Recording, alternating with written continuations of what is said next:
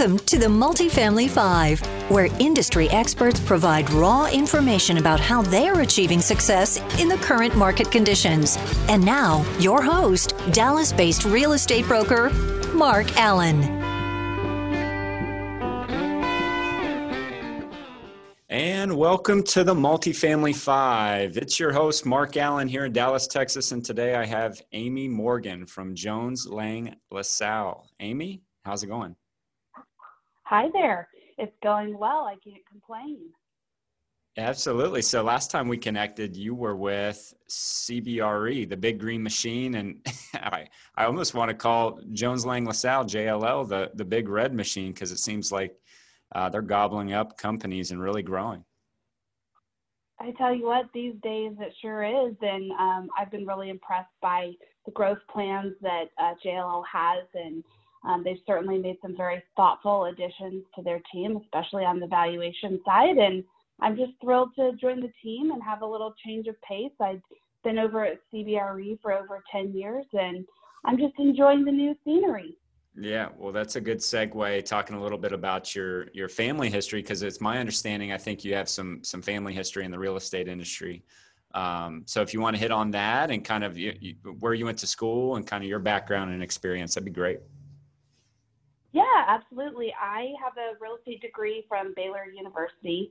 Um, I graduated from there in 2009, and my uh, my dad's been in the real estate industry for years and years. I grew up um, watching my dad work as both um, first as a banker, um, a, mortgage banker for many many years with um, an established um, bank, a regional bank, and then um, he went off on his own, and he's been he's been a broker, he's been a developer, he's been a lender.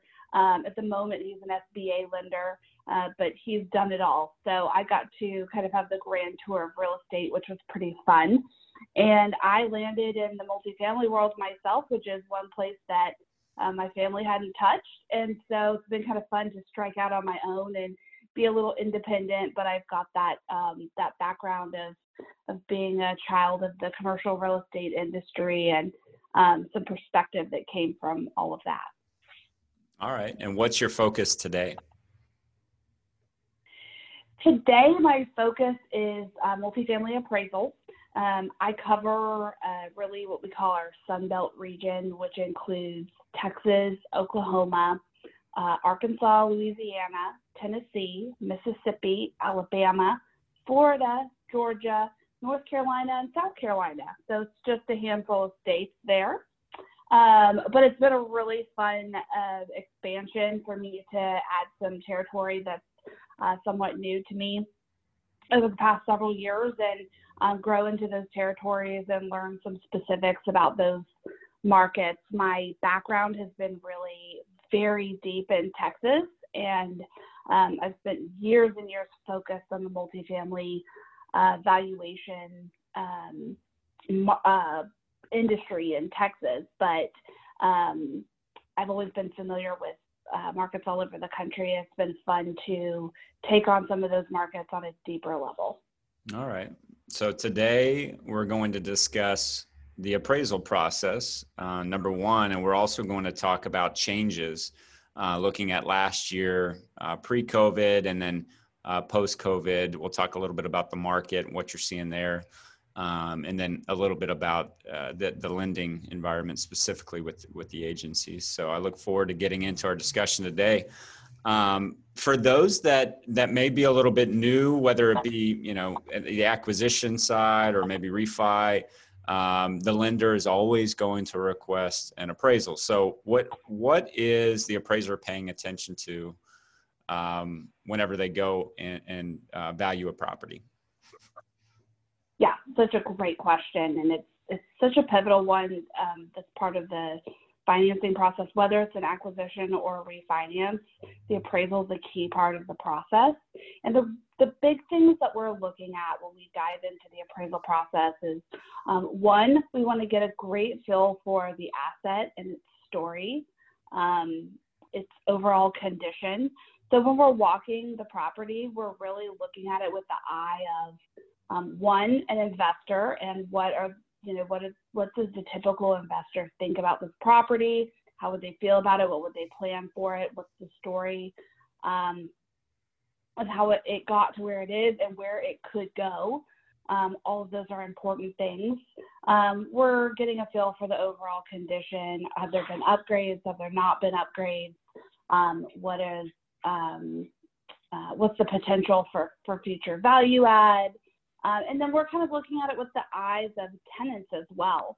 Um, how does this property compare to the one down the street? How does it compete with the one down the street? Is it better? Is it worse? Does it have something that other properties in the area don't have? Is it missing something that other properties in the area don't have? Um, those are things that we're paying attention to physically. Um, and then there's the financial component. We're looking really hard at income expenses, net operating income, um, where where has it performed and where is it going? What's the potential for the property to uh, perform? So just because the property has been non-performing in the past doesn't mean it can't perform in the future. That's something that we're that we really look closely at, and we want to make sure that we really understand. Um, so those are really the big things. Okay. Um, overall feel of the asset, um, its um, its physical condition, and its characteristics, and its income characteristics. Yeah. So us as brokers um, on the advising front, we always advise our clients um, to financially and physically prepare for sale. And you know, part of that is due to the appraisal process, but also just how buyer, buyers view the property. So really, no different for a sale or a refi. I think the appraisers are, are looking at a lot of those things. Great to know. Um, what about just the process in general? What what can what can buyers or, or borrowers do um, to make the, the process go smoother? Maybe there's some do's and, and some don'ts. Yeah, absolutely. I mean, big one is just make sure that the appraiser has the information that they're going to need um, to do their analysis. And the, the big thing, as we just mentioned, is anything that physically describes the subject.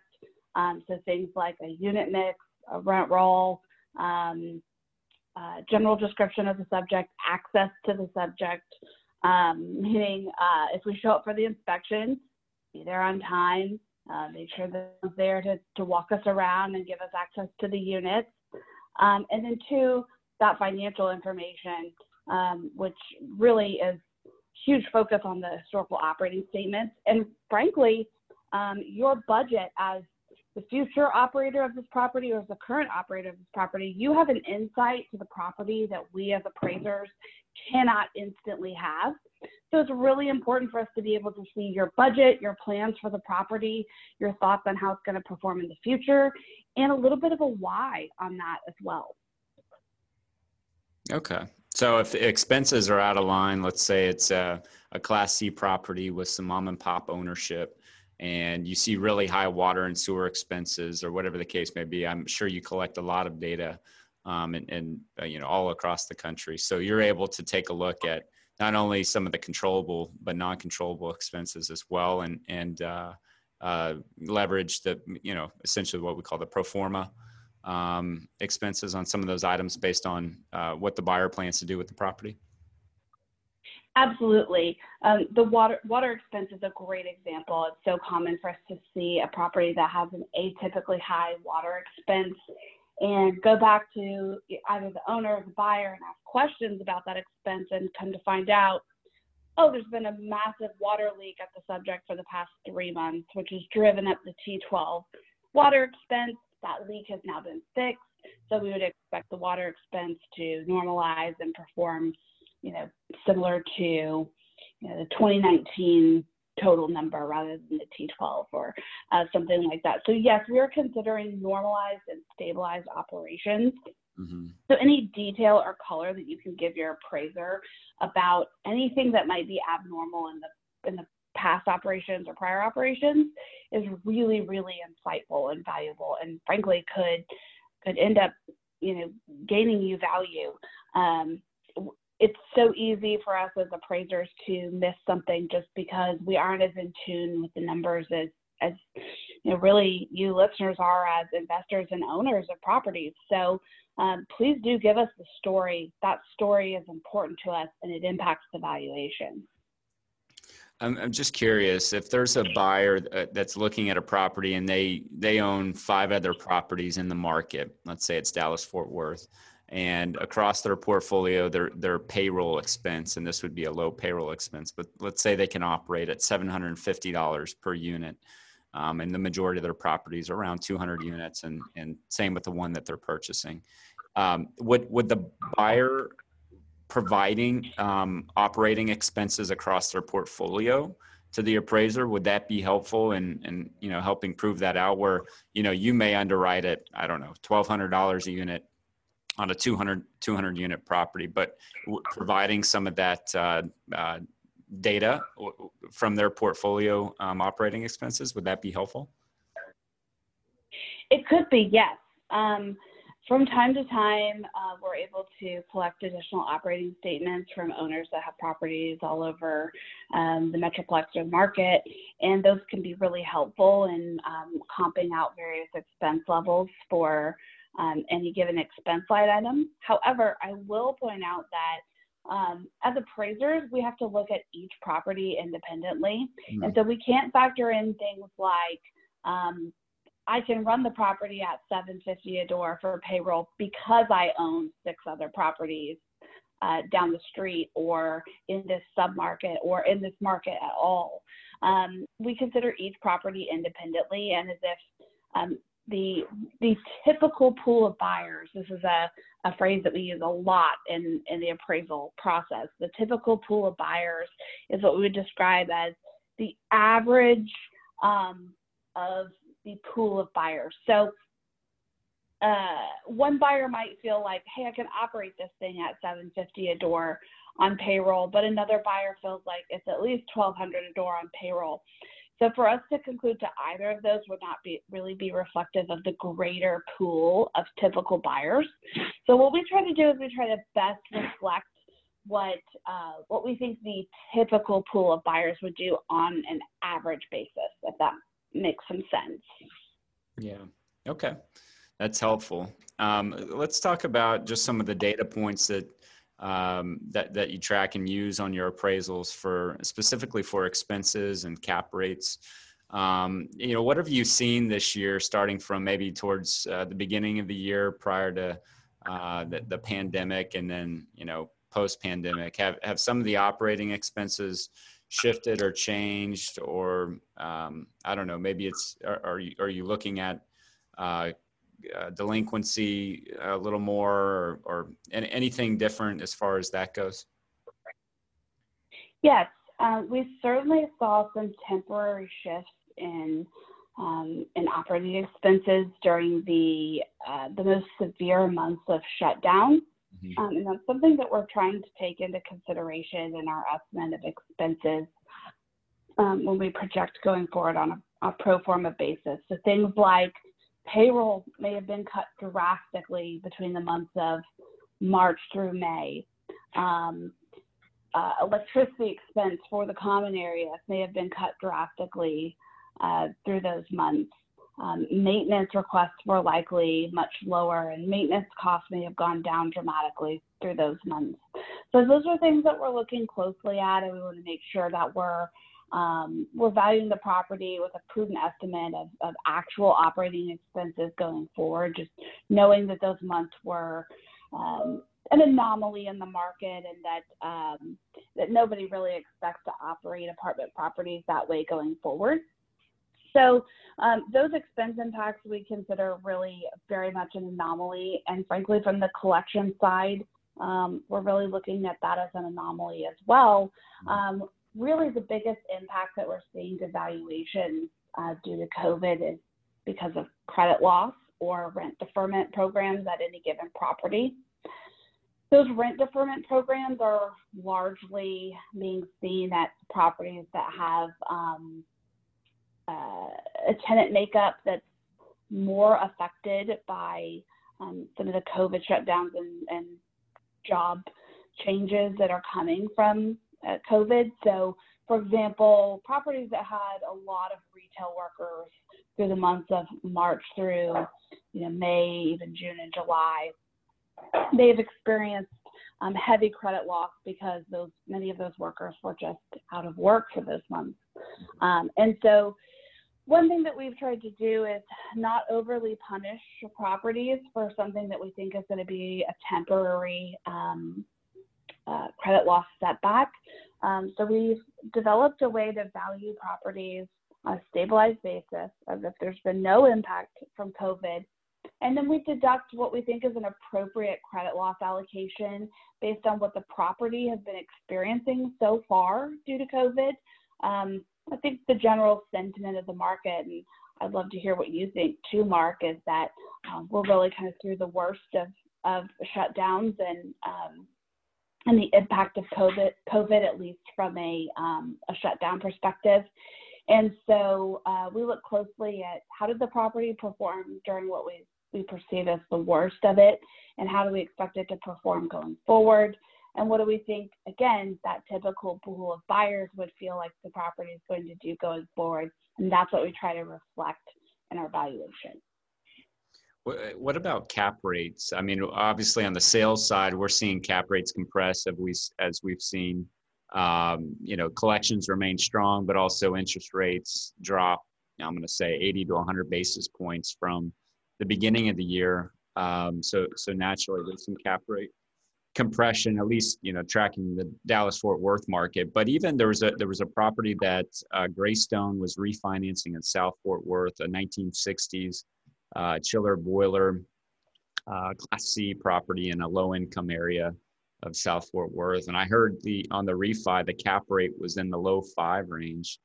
Uh, which was surprising to me. But I mean, is there any kind of how does how do you come about um, cap rates, especially you know um, I guess your your appraisers in the given markets are very familiar with what's going on in those markets and are tracking a lot of data points. But uh, how how do you how do you land on cap rates?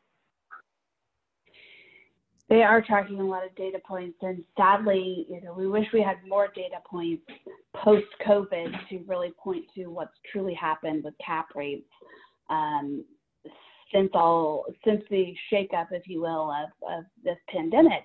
But I do think that cap rates have compressed, um, largely due to compression of uh, interest rates, which are at some pretty phenomenal levels. I think we'd all agree. Financing is pretty favorable at the moment.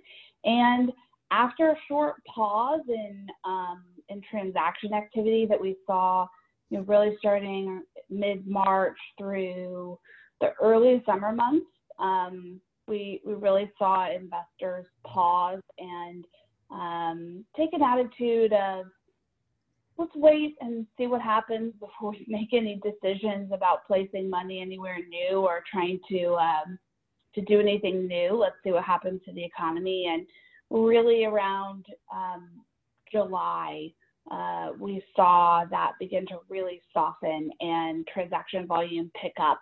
Since we've seen transaction volume pick up, I've seen nothing but compression in cap rates.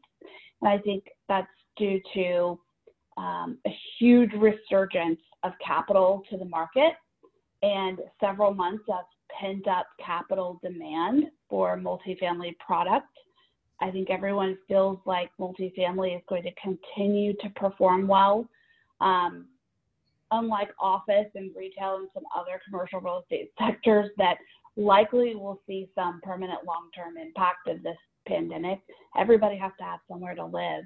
And it's made multifamily a, a continued darling of um, investment dollars. And so um, in July, all those investment dollars really flooded back to the market. And uh, we began, especially in DFW, to see that bid ask gap that we were seeing in um, in March through you know kind of late May dwindle. And um, between that and, and interest rates where they are, cap rates have continued to compress. I don't think that we'll see um, rising cap rates anytime soon unless we see movement in interest rates or we see uh, capital fleeing the market. What, what can investors expect as far as the process goes whenever um, third parties are ordered? Uh, the appraiser, probably along with engineers and inspectors, come out to the property. uh, how how is COVID? You know, looking what? How many months are we dis- disconnected now? Seven, seven, eight months uh, from initial stay in place order. So, what does that look like today as far as inspections and due diligence for the appraisals? Absolutely, we're largely back to doing full on-site inspections. Um, we, least JLL, is inspecting um, unit interiors. Um, we were always inspecting vacant unit interiors. We will now inspect occupied unit interiors, but of course, that's always at the discretion of the property owner. Um, it's based on their comfort level, um, what they feel like is appropriate for their property. Um, excuse me. And uh, certainly, we want to uh, be conscious of what the agencies or what the lender um, sees as their um, their appropriate level of due diligence in terms of inspection. So, short version of all that is JLL is largely back to business as usual in terms of on-site inspections. Okay. With, of course, appropriate precautions. Okay. Um, all right, so let's let's shift a little bit to market performance. Now you're covering, um, you know, a lot of the Sun Belt states, and I think you're you're seeing appraisals and um, getting a lot of new information in some of these Sun Belt states. What are, are there any markets that um, are top as far as transaction velocity goes? Um, and and um, seems like there's a lot of investor attention as of recent. Yes, we've been seeing some phenomenal activity in Atlanta, um, Charlotte, North Carolina, uh, Jacksonville, Florida, Tampa, um, and Orlando, um, and Raleigh Durham as well. So, uh, and one thing that those markets really have in common is that most of those markets are pretty um, uh, pretty suburban driven markets. They may have, you know, they've got urban cores, but for the most part, most of the development is lower density suburban style development um, and they're very car dependent markets. And so mass transit is not an imperative to be able to get around those markets. And so they've been able to reopen and their economies have largely um, begun to return to some sense of normalcy. Jobs have returned in those markets and they're beginning to um, perform very well again after uh, various shutdowns. Uh, the other things that those markets have in common is uh, they're experiencing strong population growth, job growth, um, in migration with um, from you know from other cities. Mm-hmm. They have pro-business um, uh, local legislations and state legislations um, that are uh, that are incentivizing economic growth in those markets. Yeah. Yeah, I, I, was talking with uh, Todd Franks um, here in our office, and he's been brokering for about 20 years. And he said never in his 20 year career has he seen more uh, coastal investors, um, you know, emailing him, calling him that are new entrants into, you know, at least the DFW market. And I would imagine that's the same for um, a, a, lot of these Sunbelt um, high growth uh, markets that that don't have a lot of uh, government controls and are landlord friendly um, you know just just from i mean that that's really the big frustration as we see is a lot of the government control specifically with you know rent control um, on the west coast and the east coast. So um, i'm sure they'll absolutely. perform well over over the next couple of years. Yes um, markets like new york city mm. chicago la uh, um, san francisco markets that are very dense urban markets and are very uh, pro tenant um, type climates are certainly struggling. And um, just as an anecdotal example, my brother lived in Manhattan for the last six years and has just moved back to Texas. Um, it just isn't practical to uh, to live in those environments the way that it used to be. Um, and so I think we've seen a lot of investor um, dollars come from those markets to um, the more central U.S. or Sun Belt markets or these markets that are more um, more pro business and and mm-hmm. pro-employment um, and are, are getting back to business as usual, largely due to being more spread out and um, and just generally less impacted by COVID. Uh, that largely has probably contributed to a lot of the cap rate compression that we've seen. I've not seen cap rate compression in uh, those markets that I just listed that are, are still struggling with the impacts of COVID. Yeah. Yeah, I'd imagine the demand and the interest rates. Um, all right, what, let's talk a little bit about the financing climate. Uh, what what are the agencies today looking at most closely on acquisitions and uh, refinances? Yeah, um, taxes is always the hot button in Texas, and I'm sure that will come to as no surprise to uh, to any of your listeners. But um, taxes are always the, the first thing that they want to look at.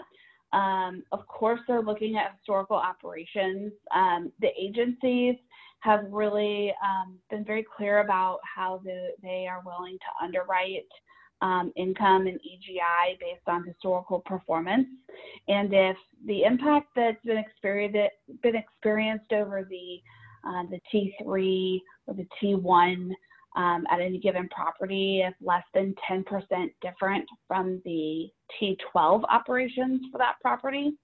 Um, there's really no punishment on, on the underwriting uh, for any COVID related uh, impacts.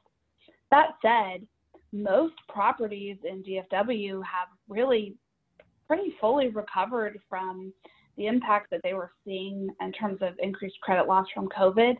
I don't think, um, and we've handled um, probably about 200 agency appraisals over the past 90 days in DFW. And I don't think I've seen any of those where we had a huge disconnect um, in T3 EGI or collections um, due to COVID related factors. Um, and so that's a really um, pretty uh, pretty great thing to see in terms of overall property performance across the, the Metroplex. Um, so while Fannie and Freddie were very um, cautious at first, I think they've largely regained confidence in the North Texas um, market and they are um, blazing forward in, in the, uh, the realm of originations in terms of um, uh, their appetite for lending in, in, North Texas. That's not true in other markets, but um, it's a fantastic thing for uh, anyone looking to buy or refinance um, in these markets. Okay. Uh, that said, they are still nervous about some things, and taxes is really where they've become very conservative. So, I, and I always like to ask this question: what what are like where are they landing is on, on, taxes today they really go off your appraisal right and uh, so i guess you know for the listenership you know they, they may be scattered across the country but since we're here in dallas fort worth let's talk about dallas county and tarrant county. Do you have kind of a ballpark or range um, for for uh, you know percentage of purchase price for property taxes? Yes i'm happy to talk about that.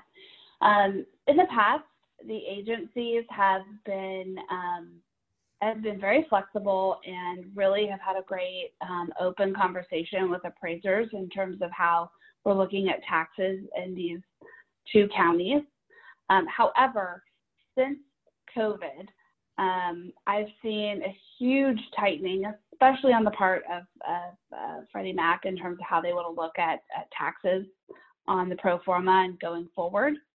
And in the past, we have really largely focused our tax analysis on tax comps that show um, price per unit and price per square foot assessments of nearby similar properties, which is what we would call, you know, the peer group for any given uh, property. And if you own property in Texas and you've appealed your taxes before, you understand why those comps are so important.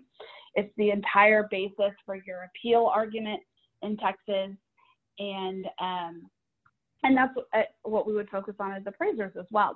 However, um, the agencies have really come to have a very strong focus on assessments as a percentage of purchase price. And while Texas continues to be a non disclosure state, um, we're still seeing um, the agencies really insist that we use um, tax comparables that are um, assessment ratio comparables in addition to those assessments per uh, per unit and per square foot. So that said, um, I can give you some some typical ranges that we would see. Um, Freddie tends to be a little bit more conservative these days than than Fannie Mae, so um, that's why these are ranges. Okay. Uh, so for Class C assets, which I would eh, really it's largely vintage driven, I would describe that as anything 1970s vintage and older. Um, I, typically, I see assessment ratios for agency deals from 60% to 70 to 75 percent. Mm-hmm.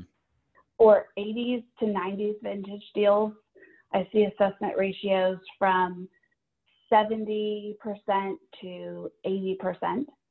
And is, and this, for, is this just in Dallas or is it across the Metroplex? And does it depend on county?